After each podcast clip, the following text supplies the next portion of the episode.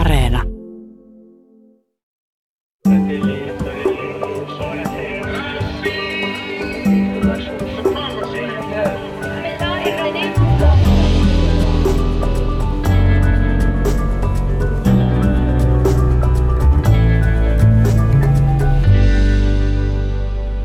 Mun lapsuuden perheessä tuolla kahdeksankymmentäluvun lopun ja yhdeksänkymmentäluvun Helsingissä uskonnollisuus tarkoitti lähinnä ehkä joulukirkkoon menemistä ja satunnaisia häitä tai hautajaisia. Jotain, mistä puhuttiin enimmäksi ehkä koulun uskonnon tunneilla, mutta ei se arjessa oikein mitenkään näkynyt. Uskonto, tai tässä tapauksessa siis nimenomaan luterilaisuus, oli vähän ehkä semmoinen asia, että siinähän se möllötti, vähän niin kuin annettuna. Suomessa uskonnollisuus on varmasti aika monelle ollut tällaista kulttuuri- tai tapakristillisyyttä, mikä on lähinnä siirtynyt perinteenä sukupolvelta toiselle. Kuten yksi ystäväni valaisevasti totesi lapsensa rippijuhlissa, että me ei kyllä olla mitään uskonnollisia, mutta meidän suvussa on ollut aina tapana käydä rippikoulu. Ja vuoden kaksituhattayhdeksäntoista lopulla kuitenkin vielä melkein seitsemänkymmentä prosenttia suomalaisista kuului evankelis-luterilaiseen kirkkoon. Onhan tämä yhä edelleen aika huikea määrä ihmisiä. Ja selkeästi nyt erityisesti luterilaisen kirkon ylläpitämillä symboleilla ja rituaaleilla on aiemmin ollut Suomessa aika vahva niin kuin kansakuntaa yhdistävä merkitys. Nyt kuitenkin juuri julkaistun Kirkon nelivuotiskertomuksen mukaan aletaan Suomessa olla lähellä pistettä, jossa uskonnollinen identiteetti on enemmänkin poikkeus kuin sääntö. Nuorempien sukupolvien kohdalla tämä käännekohta on jo ohitettu. Ihmisten suhde uskonnollisuuteen tai tällaisen perinteen jatkamiseen on selkeästi muutoksessa. Onko uskonnollisuus sitten nykyajassa enemmänkin jotain erottavaa ja itselle vierasta kuin tällaista yhteenkokoavaa ja jaettua? Toisaalta samaan aikaan tuntuu, että ei ihmisten hengellisyyden tai henkisyyden tarve ole mihinkään kadonnut. Tänään puhutaan suomalaisen uskonnollisuuden muutoksista. Olet kääntänyt korvasi horisonttiin. Minä olen Hilkka Nevala. Ja minä Mikko Kurenlahti. Tervetuloa lähetykseen Kirkon tutkimuskeskuksen tutkija, dosentti Kimmo Ketola. Kiitoksia. Ja Kristittyjen Elokapina ympäristöliikkeen toimija ja teologian maisteriopiskelija Arttu Lindroth. Kiitos, kiitos. Sekä uskontotieteen yliopiston lehtori, dosentti Tiina Mahlamäki. Kiitos. Hetki sitten julkaistiin Kirkon nelivuotisraportti, joka tarjosi aika mielenkiintoisia näkymiä Suomen uskonnolliseen kenttään. Kerrotko Kimmo Ketola, mitkä olivat Kirkon nelivuotisraportin pääpointit suhteessa suomalaisen uskonnollisuuden muutoksiin?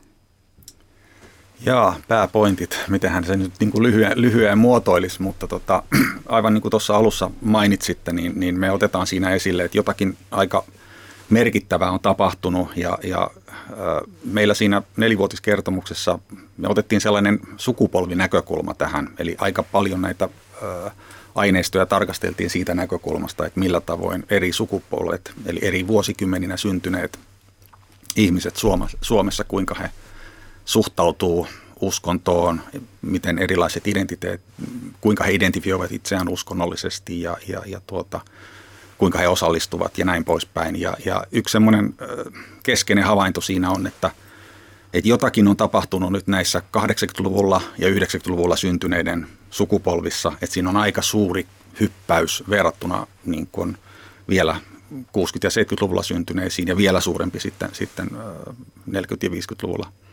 Syntyneisiin, että tämä on ehkä semmoinen niin kuin iso teema, mitä me ollaan siinä, siinä käyty läpi. Ja, ja sitten yksi semmoinen mielenkiintoinen havainto on, että, että tietenkin maallistuminen on, on semmoinen niin kuin iso trendi siellä, mutta nyt näissä nuorissa sukupolvissa näkyy jotakin muutakin. Eli tavallaan siellä on niin kuin joitakin vähän yllättäviä ilmiöitä, eli, eli vähän erilaista vastaanottavaisuutta myös uskonnollisuudelle erityyppiselle. Että, että, että, tämä on ehkä semmoinen iso kuva. Mitä Tiina Mahlamäki, miltä nämä muutokset, mitä tämä nelivuotisraporttiin kuvaa suomalaisen uskonnollisuuden kentässä, niin miltä nämä kuulostaa? Oliko tässä jotain yllättävää vai onko tämä semmoista, mitä ehkä uskontotieteen kentällä on jo pidempään katsottu, että tällaisia muutoskehityksiä on yhteiskunnassa käynnissä? Niin, tutkijahan vastaus on kyllä sekä että toisaalta ja toisaalta. Toisaalta nämä kuvaa just sitä individualismia ja sen lisääntymistä. Se, että, että ihmiset itse haluaa valita sen, sen mihin, niin tota, miten he rakentaa oman hengellisyytensä ja henkisyytensä. Irtautuminen ö, dogmaattisuudesta, kuulumisesta, kiinnittymisestä. mitä on niin kuin pitkään kuvattu sillä sloganilla, olen henkinen, en uskonnollinen, jossa otetaan etäisyyttä johonkin, jonka ajatellaan olevan uskontoa tai kirkkoa. Se ei välttämättä pidä niin kuin paikkaansa esimerkiksi kirkon näkökulmasta, mutta et se on semmoinen niin kuin statement, jossa kirkko nähdään vaikkapa dogmaattisena tai autoritäärisenä ja, ja siihen ei haluta, haluta kuulua. Et nämä, nämä trendithän on, on uskontososiologiassa nähty ja, ja niitä tosiaan siinä, siinä raportissakin käsitellään. Ehkä se, niin sekin on nähty vähän aikaisemmin just tämä tämmöinen niin kuin nuorten naisten, se, että heillä on kiinnostusta henkisiin kysymyksiin, pyhän kokemukseen, mikä on kiinnostavaa, mutta ehkä sitten se nuorten miesten niin kuin henkisyys tai, tai tällainen, niin se oli ehkä se, mikä oli siinä yllättävää, mutta sitäkin voi pohtia sitten, että mistähän se johtuu. Miten Arttu Lindroth, sä oot tätä sukupolvea myös, mistä tässä nyt puhutaan. Tunnistat sä nämä muutokset omassa kokemusmaailmassa, että mitä nämä käytännössä tarkoittaa? Kyllä mä tunnistan näitä muutoksia sekä niin kuin omassa kokemusmaailmassa ja myös niin kuin siinä ystäväpiirissä, jossa, jossa liikun tai niiden ikätovereiden keskuudessa, joiden kanssa pyörin.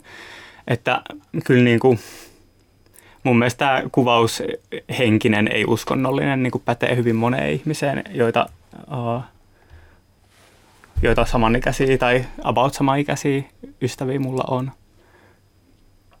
Mitä tämä käytännössä tarkoittaa, jos nyt tehdään tämmöinen selkeä ero siitä, että en ole uskonnollinen, mutta olen henkinen? Mikä se ero on? Mitä on henkisyys, jos ei ole uskonnollista? Missä nämä rajapinnat niin kuin menee näiden käsitteiden välillä? Mä, mä ajattelen, että jotenkin mitä Tiina sanoi äsken, että, että niin kuin rajanveto siihen dogmaattisuuteen tai semmoiseen niin kuin tiettyyn oppiin sitoutumiseen, niin se on jotenkin ehkä semmoinen, mikä musta tuntuisi niin kuin aika merkittävältä rajanvedolta uskonnollisuuden ja sitten henkisyyden välillä. Joo, ja sitten se yksilö, yksilöllisyys, se oma valinta, että, että rakennetaan se oma maailmankatsomus sellaisista valoista, jotka sillä hetkellä on, on niin kuin merkityksellisiä itselle. Että halutaan tehdä se niin kuin itse, eikä ottaa jotain valmista ja annettua tai sellaiseksi nähtyä.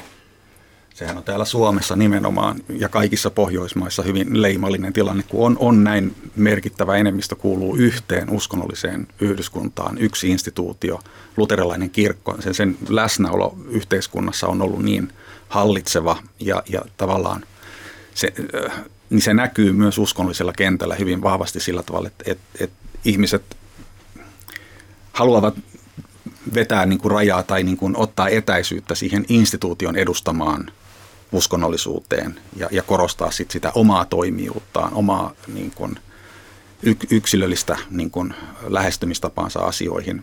Ja, ja tämä näkyy niin kuin uskonnollisella kentällä la, laajemminkin, että, että lähes kaikki sit uskonnolliset vähemmistöt ja myös uushenkisissä ää, piireissä, että kun, kun sitä puhetta kuuntelee, niin hyvin usein se peilauspinta, mistä sitä omaa identiteettiä rakennetaan, on juuri se, että, että me ei olla niin kuin kirkko, me ei olla tällaisia, tällaisia, tällaisia. Ja ne on yleensä ne, ne mielikuvat, jotka kirkkoon liittyy, on juuri, juuri mihin halutaan ottaa etäisyyttä. Mitä sä sanot, Arttu, että mikä on muuttunut, että etsikö sun ikäiset ihmiset uskonnosta jotakin muuta kuin mitä aiemmat? Että sä puhut, että tuolta raportista nousi tämä etsiminen sulla silmiin, niin kerrotko vähän siitä? No mä luulen jotenkin, että, että semmoinen niin kuin, uh, uskonnon tai, tai henkisyyden aktiivinen harjoittaminen ehkä jotenkin niin kuin, on semmoinen asia, mikä, minkä kytken tuohon etsijyyteen, joka myös sieltä niin kuin, raportista nousi. Ja mä ajattelen, että, että sen tyyppistä niin kuin, mm, hengellisyyttä on paljon niin kuin, ystäväpiirissä ja, ja myös niin kuin, Niiden, niiden ihmisten kanssa käydyissä keskusteluissa, joita on sitten vaikka seurakunnissa kohdannut, niin tavallaan semmoista mm, tekemistä, ö, uskonnon harjoittamista tai sen katsomuksen harjoittamista, niin semmoista mun mielestä niin kuin on nähtävissä paljonkin, yllättävänkin paljon ehkä. Ja kun se tuntuu nyt ihan kuitenkin ihan maallisessa kontekstissa, kyllähän tämmöiset, jos mietitään vaikka jotain joogaa, mindfulnessia, meditaatiota, tämmöisiä harjoitteita, onhan nämä isossa nousussa ja samoin sitten just niin kuin nämä kaikki uus, uushengelliset ja muut enkeliuskoa ja energiahoitoa ja muuta, muuta tällaista, että kyllähän nämä on edelleen läsnä. Et mietin myös tätä, että nyt kun tuli tämä, että, että alkaako uskonnollinen identiteetti sitten olemaan jotenkin poikkeuksellista Suomessa, niin tarkoittaako tämä oikeastaan, että onko uskonnollisuus niin kuin katoamassa mihinkään? Vai onko se just niin kuin vaan ottamassa uusia muotoja? Onko tämä tämmöinen hengellisyys, mitä Arttukin kuvasi, niin onko se, onko se, tarkoittaako sitä, että uskonnollisuus katoaa? Niin, ehkä se on se perinteinen, niin kuin, mikä on niin kuin luterilaista uskoa, kristinuskoa.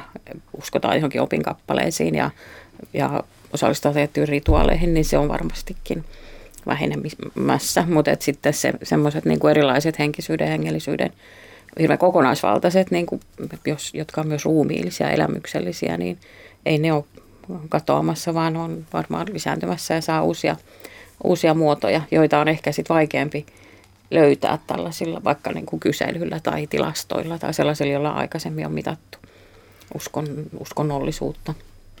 Y- yksi näkökulma, mikä tässä kannattaa pitää mielessä, on se, että, että myöskin näiden äh, termien, niin kuin uskonno, uskonto tai uskovaisuus, uskonnollisuus, näiden merkitykset on aika kulttuurisidonnaisia ja ne, ne, niin kuin ne muuttuu ajassa.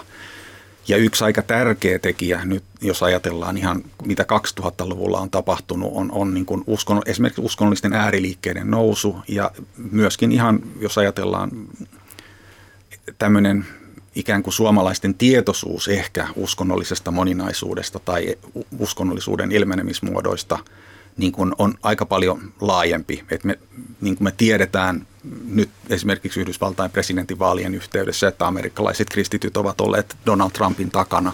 Eli tavallaan nämä kaikki vaikuttaa meidän mielikuvaan siitä, että mitä on olla uskonnollinen.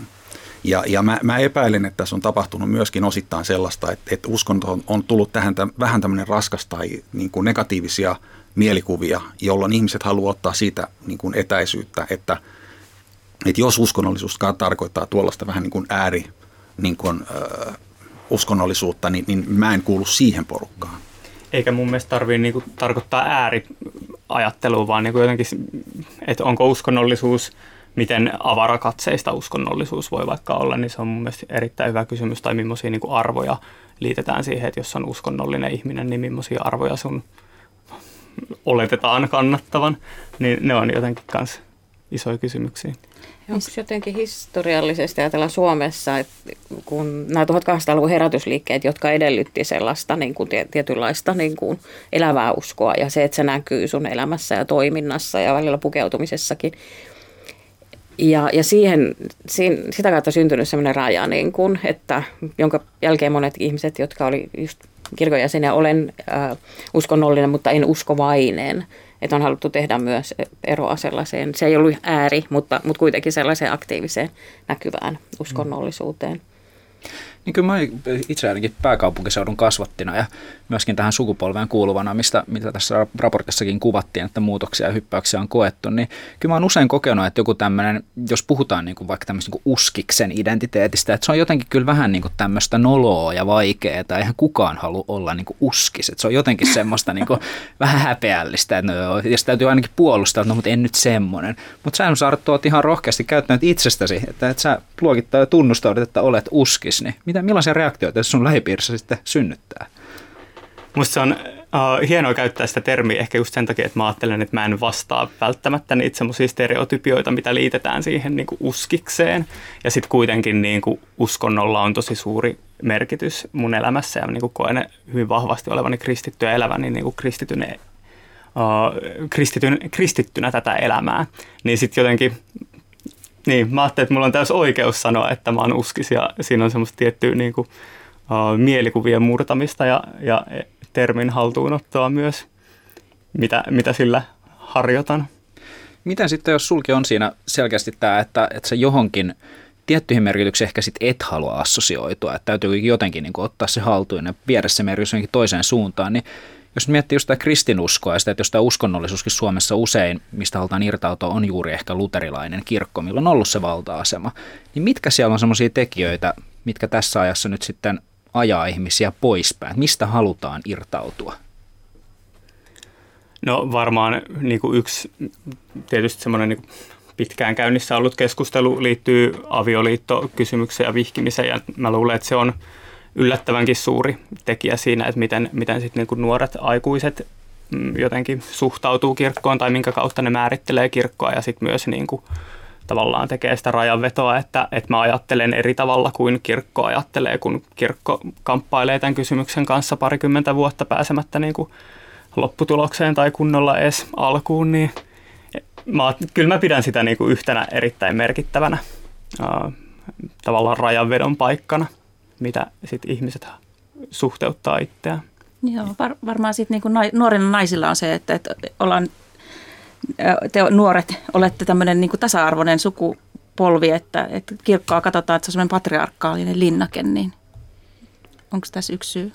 Tilastolliset analyysit vahvistaa aika pitkälle tuon kuvan, että, että tämä avioliittokysymys on kyllä niinku aika merkittävässä roolissa.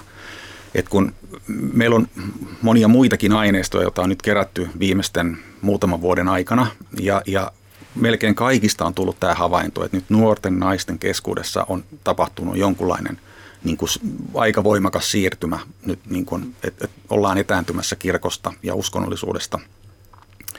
Niin me nähtiin aika paljon vaivaa nyt tässä, että erilaisilla monimuuttujia menetelmillä niin kuin analysoitiin, että mit, mitkä on sellaisia taustamuuttujia, jotka niin kuin vaikuttaa siihen niin kuin asemoitumiseen, erityisesti näiden nuorten naisten kohdalla.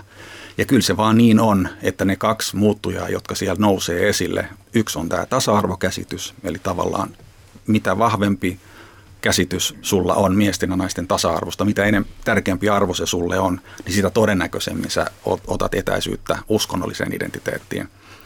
Ja vastaavasti sitten toisena muuttujana oli tämä avioliittokäsitys, eli meillä yhdessä kysymyksessä kysyttiin sitä, että pitääkö samaa sukupuolta olevien parien niin kuin vanhemmuutta yhtä hyvänä, ovatko he yhtä hyviä vanhempia kuin muutkin heteroparit, niin, niin ihmiset, jotka oli sitä mieltä, että et, et, he ovat ihan yhtä hyviä vanhempia kuin muutkin, niin, niin heidän todennäköisyytensä, niin kuin, he olivat todennäköisemmin, niin kuin, heidän identiteetti oli joku ateistinen tai uskonnoton. Et, et, tota, tämä, tämä sukupuolten tasa-arvon kysymys on kyllä näille nuorille sukupolville erittäin tärkeä ja varsinkin näille naisille.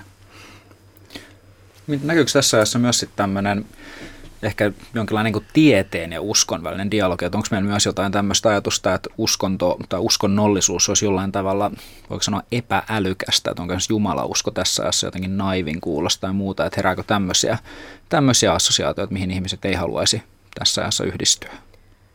Kristinuskossa on vahva, vahva tämä opinkappaleisiin sitoutuminen ja mitä, mitä näissä kyselyissäkin kysyttiin, että miten vahvasti uskoo johonkin tiettyihin kristillisiin opinkappaleisiin, jotka sitten niin kuin luonnontieteen näkökulmasta ei olekaan relevantteja kysymyksiä tai, tai ne on epätosia, jo, jolloin niin, tota, niihin on yhä vaikeampi sitoutua, koska ne ei ole myöskään sellaisia, että ne voisi niin kuin pohtia jotenkin kuvannollisesti tai vähän abstraktisti, vaan, vaan ne on jotenkin kauhean selviä sellaisia jotain luomiseen tai tämän tyyppisiä kysymyksiä, niin, niin sitten kun koulutustaso kaikilla on niin kuin, koulutus, jolla ollaan niin kuin opittu ymmärtämään, miten niin kuin evoluutio toimii tai, tai muut vastaavat, niin, niin sitten tällaiset, että pitäisi uskoa jollakin tietyllä, tiettyyn niin kuin opinkappaleeseen, niin se on varmaankin vähän vieras ajatus.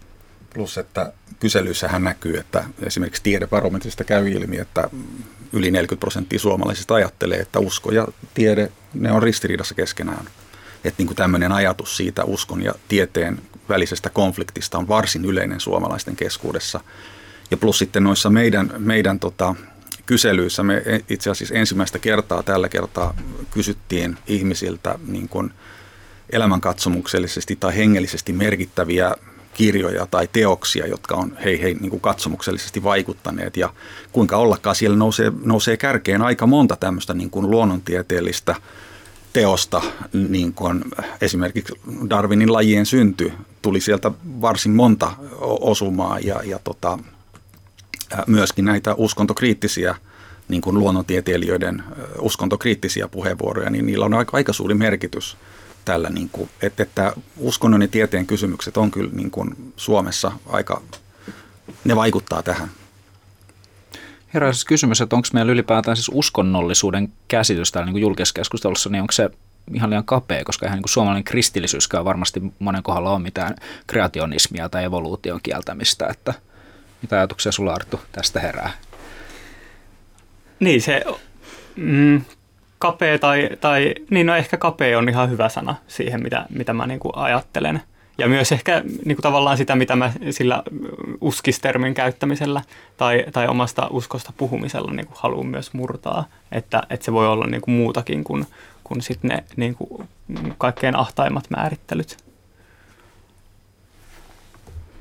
Tota, Tiina Mahlamäki, sä oot puhunut siitä, että miten niin kuin populaarikulttuuri tai viihde tai tämmöinen on sellainen maailma, mistä näitä merkityksiä haetaan. Että, että naiset, nuoret naiset niin ovat hyvinkin henkisiä ja hengellisiä, mutta eivät ehkä uskonnollisia, vai miten sä määrittelisit tätä? Niin, ja ehkä sitä kautta voisi niitä näiden nuorten miesten kiinnostusta henkisiin kysymyksiin niin selittää myös, että koska nämä molemmat, nämä nuoremmat sukupuolet on näitä Harry Potter sukupolvia. Se on nyt ehkä se merkittävin niin kuin kirja- ja elokuvasarja, mutta et myös totta kai sen vanavedessä on tullut paljon muutakin. Et se kulttuuri, mitä tuotetaan, erilaiset niin kuin kirjat ja tee vee-sarjat, elokuvat, pelimaailmat, niin niissä se yliluonnollinen on mahdollista ja, ja luontevaa ja luonnollistakin. Niin, niin, ja ja myös niiden avulla niin kuin ehkä pohditaan sellaisia elämänkatsomuksellisia kysymyksiä ja maailman niin kuin merkityksellisyyden kysymyksiä.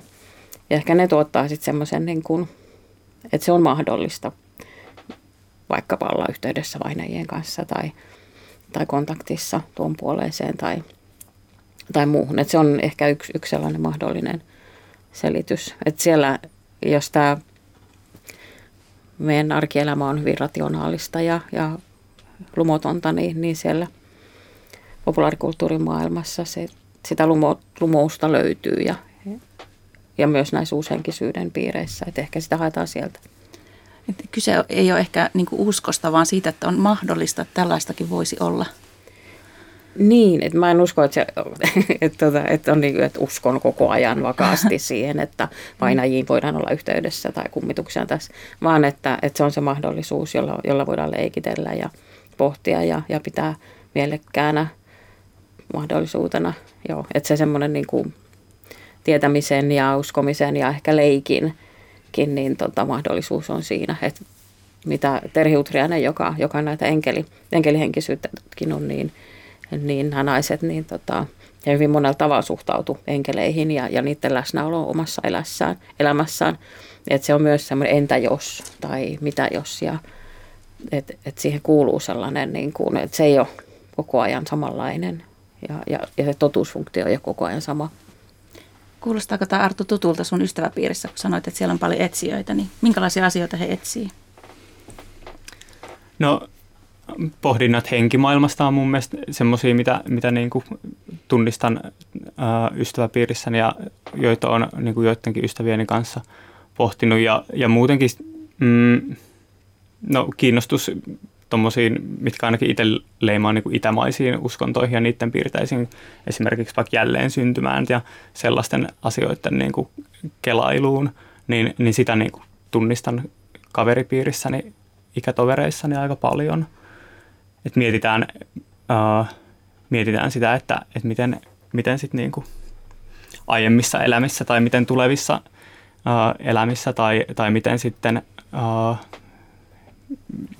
henkimaailma on jollain, jollain tavalla läsnä. Tästä ei mulla ehkä omakohtaista kokemusta ole, niin mä en ole paras sitä kuvaamaan, mutta, mutta semmoisia kuvauksia on, on kavereilta saanut, että sitten sit niin kuin voi vaikka aistia sen, että, että yhtäkkiä siinä tilassa onkin joku uh, uusi henkilö tai hahmo ja sitten se jotenkin siellä taustalla uh, värjöttelee ja, ja yrittää jotain viestiä, niin, niin tämän tyyppistä keskustelua olen käynyt. Mikä mun mielestä niin kuin menee juuri tämmöisen niin kuin henkisyyden kategorian sisään, että kaikki ei ole niin kuin vaan sitä materialistista maailmaa, mikä jotenkin tässä on luonnontieteellisesti havaittavissa, vaan sitten löytyy joku semmoinen uusi taso tai uusi ulottuvuus tai joku muu, niin tämän tyyppisiä ajatuksia ainakin.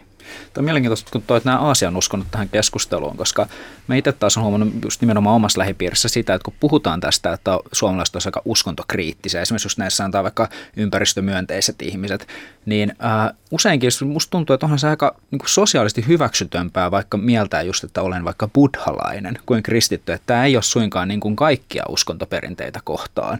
vaan, tai en tiedä, onko sulla tämmöinen omassa, omassa toimintaessa näiden elokapina-ihmisten kanssa, niin onko esimerkiksi suhtautunut buddhalaiseen maailmankuvaan erilainen? Osuuko tämmöinen uskontokritiikki myös sinne, vai kohdistuuko sitä nimenomaan tavallaan tämmöiseen suomalaiseen, luterilaiseen ja kristilliseen maailmankuvaan?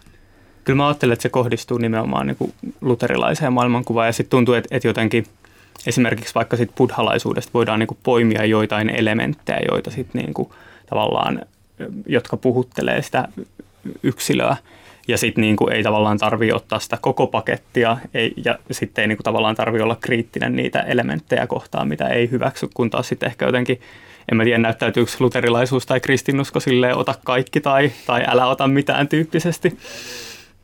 Mitä siis tässä ajassa ylipäätään, jos niin kuin näille nuoremmille sukupolville tämä tota, ähm, kansalaisuskonto ja toisaalta tämmöinen yhteinen viitekehys, mikä kokoaa meitä jotenkin yhteen, jos se ei ole enää niinkään tärkeää, niin toimiiko tämmöinen, puhuit Tiina aiemmin tästä leikkimisestä, että myöskin tämä niin vapaa vähän niin kuin assosioiminen ja ottaa sieltä täältä elementtejä, niin toteuttaako se tämmöistä kaiken sen, mitä ihminen ehkä aiemmin on uskonnolta sit saanut tällä niin kuin yhteisöllisellä tasolla, niin onko nämä, vertautuuko nämä toisiinsa, että nämä toteuttaa ihan samoja funktioita?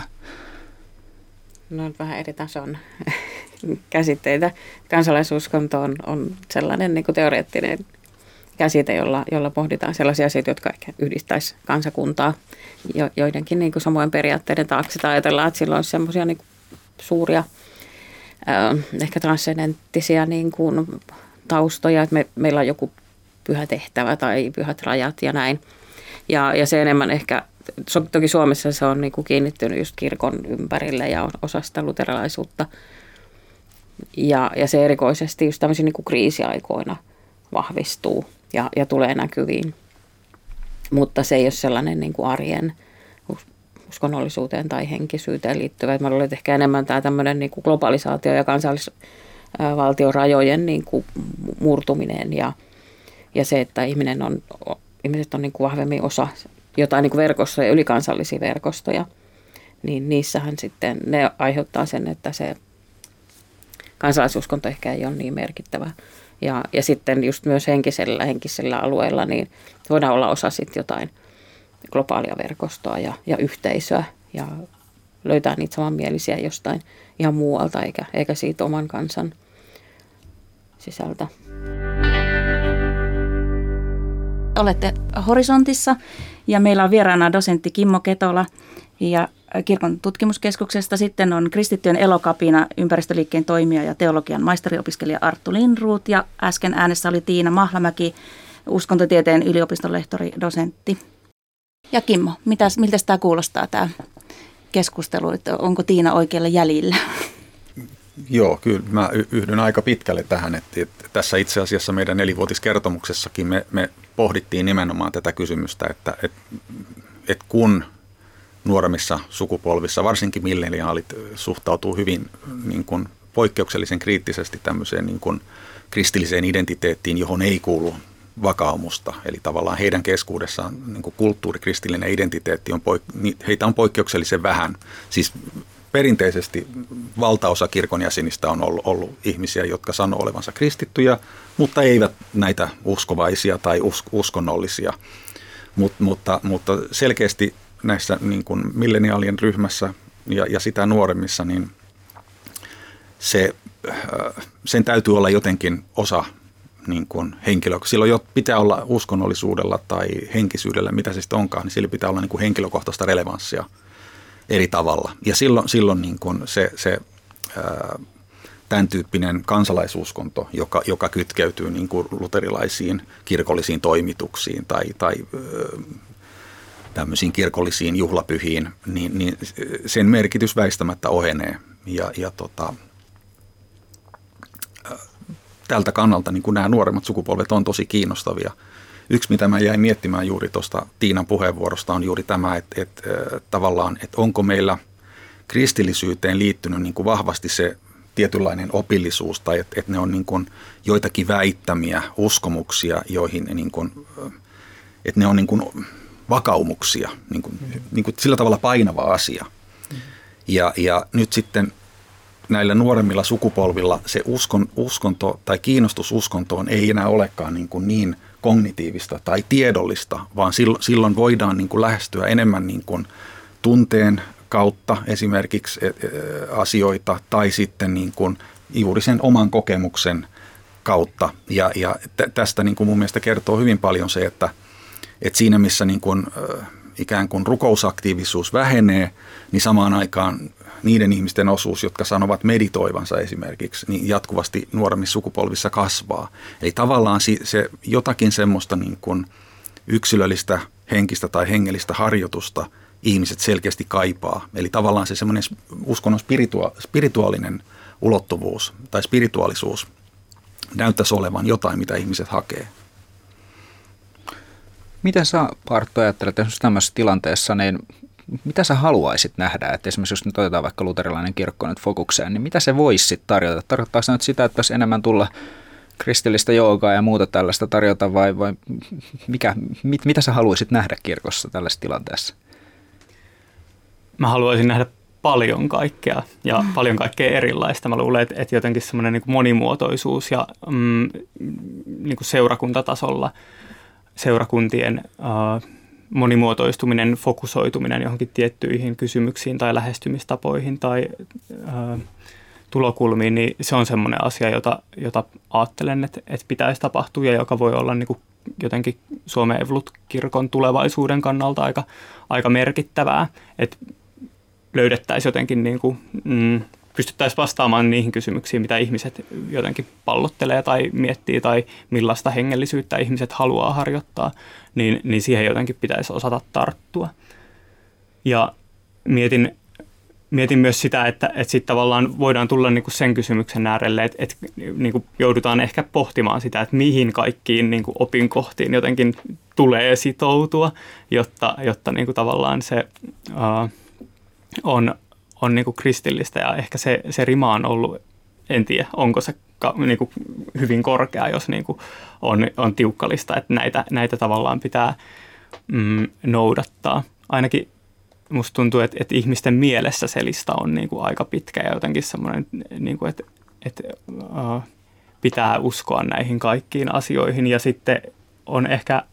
On kuullut sellaisia puheenvuoroja, missä on niin kuin sanottu, että on aika, aika vaikea kirkossa tai seurakunnassa myöntää, että, että minä en usko tähän tai sitten, että, että pelkää, että niin kuin sanooko pappi, että soo soo, nyt uskot väärällä tavalla ja äh, sinun pitäisi muuttaa ajatteluasi ja ymmärtää tämä tälleen oikein. Niin jotenkin ehkä sitten myös tämän tyyppisestä niin kuin positiosta tai ainakin mielikuvasta pitäisi päästä eroon, paitsi että haettaisiin entistä monimuotoisempaa hengellisyyttä.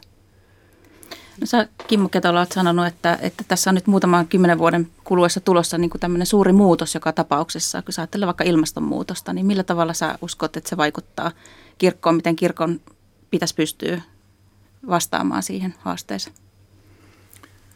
No vaikea sanoa, miten kirkko nyt voisi vastata niin kuin ilmastonmuutoshaasteeseen, mutta kiinnostavaa on se, että jos katsotaan ihan niin kuin meidän kyselyistä näkyy, että hyvin suuri osa suomalaisista kannattaa sellaista ajatusta, että kirkko olisi aktiivinen toimija esimerkiksi tässä ilmastokysymyksessä. Kirkon työntekijöistä taisi olla suunnilleen puolet ja ylikin, jotka on sitä mieltä, että kirkon että nämä ilmastokysymykset on, on sellaisia, joita, joihin myös kirkko voi opastaa jäseniään.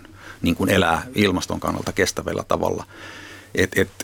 Tämä on mun mielestä niin kuin aika kiinnostava niin kuin ajatus ylipäätään ja, ja mun mielestä se linkittyy vähän tämmöisen niin kuin kristillisen spiritualiteetin profiiliin, että jos ajatellaan ihan historiallisesti, niin, niin kristilliseen spiritualiteettiin on ehkä aina liittynyt myöskin tämmöinen yhteiskunnallinen tai joku sellainen niin kuin yhteisöä rakentava ulottuvuus, ehkä vähän toisin kuin mitä, mitä idän uskonnoissa, jotka on ehkä enemmän siihen niin kuin yksilön hengellisyyteen keskittyneitä. Että mä näkisin, että on aika kiinnostava nyt tilanne kirkon kannalta, että mikä, minkälaisen niin kuin roolin ja position kirkko nyt tässä käynnissä olevassa kriisissä ottaa.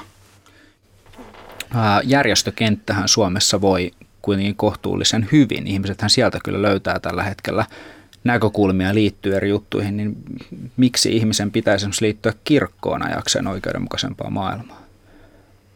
Mitä sä, Arttu, että sä saattaisi mennä toiseen suuntaan ja vienyt esimerkiksi Elokapinaliikkeeseen sitten taas sinne kristittynä? mun on ehkä vaikea sanoa, että, että miksi, miksi ihmisen pitäisi liittyä kirkkoon ajaakseen äh, oikeudenmukaisuutta tai edistääkseen ilmastonmuutoksen torjuntaa tai ekokatastrofin pysäyttämistä. Se jotenkin on ehkä vieras lähtökohta, mutta silloin, silloin niin kuin, jos, mm, jos, kuten vaikka itselläni on syvä kristillinen vakaumus, niin silloin niin kuin se, se kristinusko on myös niin kuin liikkeelle paneva voima, tai, tai voi olla ainakin itselläni on liikkeelle paneva voima, joka niin kuin ajaa ta, hakemaan muutosta myös tässä ajassa ja tässä maailmassa.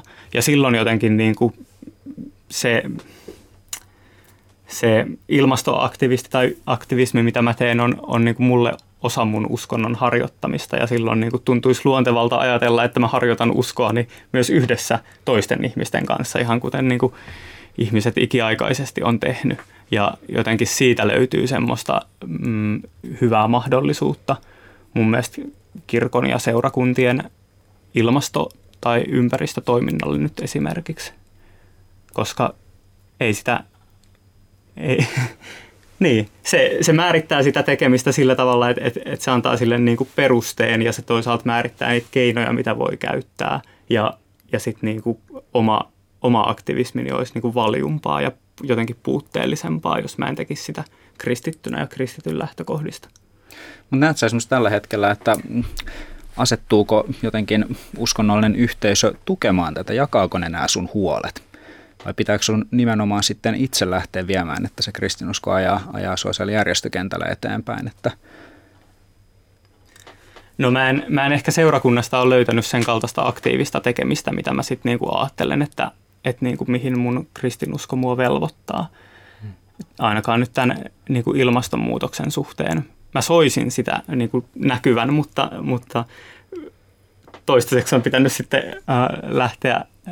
toimimaan myös niin kuin sit, tavallaan järjestökentällä Elokapinassa ja Kristittyjen Elokapinassa ja niin kuin yhdistää sieltä sit niitä langanpäitä, että miten tämä kristillisyys ja miten tämä ilmastokysymys kytkeytyy toisiinsa. Miltä näyttää suomalaisen uskonnollisuuden tulevaisuus, että, että mitä se tulee olemaan esimerkiksi vuonna kaksituhattaviisikymmentä? Onko instituutiot hävinneet ja tilalle tullut jotain vapaampaa yhteisöllisyyttä? Tai leikkiä tai mitä vaan. Tiina, jos vaikka arvelet. No, nyt mentiin vaikeisiin. Tosi haastavaa lähteä ennustamaan.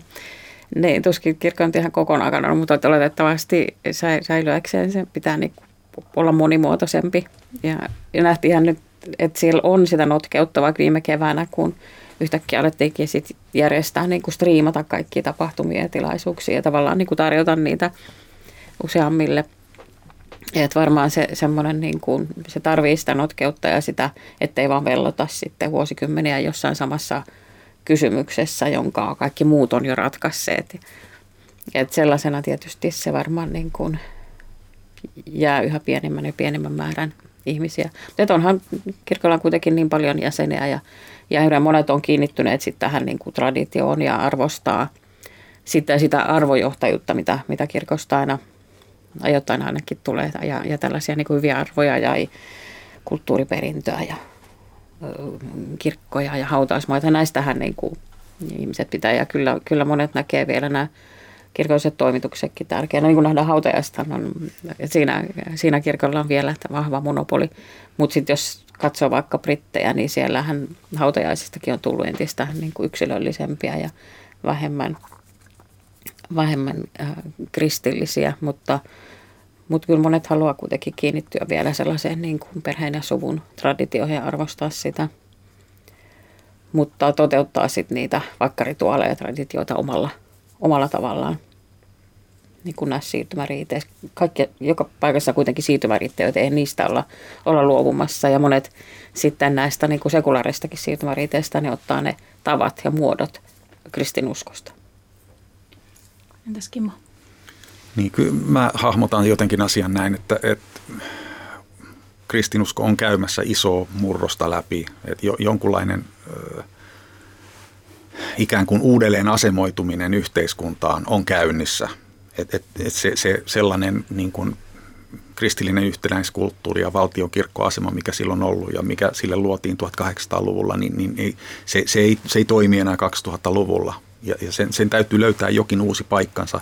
Ja nyt mä ajattelen, että me ollaan ehkä semmoisessa murroskohdassa, että et tietysti monet käyrät näyttää laskevaa suuntausta ja näin poispäin, mutta et kulttuurimuutokset yleensä tapahtuu niin, että se, se on semmoinen niin kuin vähän S, loivan S-muotoinen kaari, että se, se, niin kuin, se kiihtyy jossakin vaiheessa, mutta sitten se löyt, hakee uuden tämmöisen tasapainotilan, niin kuin, jossa sitten tietty esimerkiksi uskonnollinen kulttuuri uusintaa itseään niin kuin tietyllä tavalla, niin se löytää sitten niin kuin tietyn ää, ää, väestöpohjan siihen. Et, mutta että kirkolla on tässä tilanteessa vielä, niin kuin, ää, me, me ollaan ehkä tienhaarassa niin kuin siinä mielessä, tai kirkko on tienhaarassa, että et, et, et, tiettyihin kysymyksiin, että kuinka se, ne ratkaisee, niin sillä voi olla niin kuin kauaskantoisia seurauksia, niin kuin tietyissä arvokysymyksissä esimerkiksi, tai... tai tietyt opilliset tai, tai ihan jumalanpalveluselämään konkreettisia käytäntöihin liittyvät kysymykset, niin näillä on iso merkitys. Et, et mä en näe tätä tilannetta kuitenkaan ihan sillä tavalla deterministisenä, deterministisenä kun, kun ehkä joissakin modernisaatioteorioissa nähdään. Et, et kyllä uskonnollisilla yhteisöillä on oma aktiivinen niin kuin rooli ja toimijuus, ja niiden, niiden omat ratkaisut, niillä on merkittävä vaikutus niiden sit, niin kuin tulevaisuuteen, mutta... Todella vaikea ennustaa nyt tässä tilanteessa ja varsinkin nyt kun on näin isoja niin kuin ilmastonmuutos ja, ja lajikato ja, ja pandemia pelkästään on osoittanut sen, kuinka tavallaan hauraita meidän institutionaaliset järjestelmät voi olla ja, ja kuinka isoista muutoksista, isoja muutoksia ehkä joudutaan joka tapauksessa tekemään, niin kuinka sitten kirkko asemoituu kaikkiin näihin, niin, niin aika vaikea sanoa, mutta että sillä on iso merkitys. Entäs Arttu? Mä ajattelen... Että et jonkunlainen tienhaara on, on edessä tai siinä ollaan. Ja ajattelen myös, että et mitä niinku pidempään kirkko seisoo siinä tienhaarassa ja katsoo olan yli taakse menneisyyteen ja haikailee sitä niinku yhtenäiskulttuuria ja kulttuurista valta-asemaa, niin sitä niinku jotenkin... Että se on hukkaan heitettyä aikaa ja jotenkin ajattelen, että pitäisi ehkä sit niinku ottaa askelia eteenpäin ja niin kuin muuttaa sitä toimijuutta, kirkon toimijuutta, että se ei enää olekaan niin kuin yksi suuri, mahtava, iso kirkko, vaan, vaan ehkä enemmän sit niin kuin yksi uskontokunta muiden uskontokuntien joukossa, yksi toimija muiden toimijoiden joukossa yhteiskunnassa. Et niin kuin siihen, siihen suuntaan mä ajattelen, että olisi niin kuin tärkeää ö, ottaa rohkeita askelia, koska sitten pelkään, että, että mitä pidempään niin kuin viivytellään, niin sitä, sitä sitten niin kuin suuremmat vaikutukset sillä on kirkon ja ihmisten suhteisiin. Näihin sanoihin on hyvä lopettaa. Kiitos keskustelusta. Kiitos. Kiitos. Kiitos.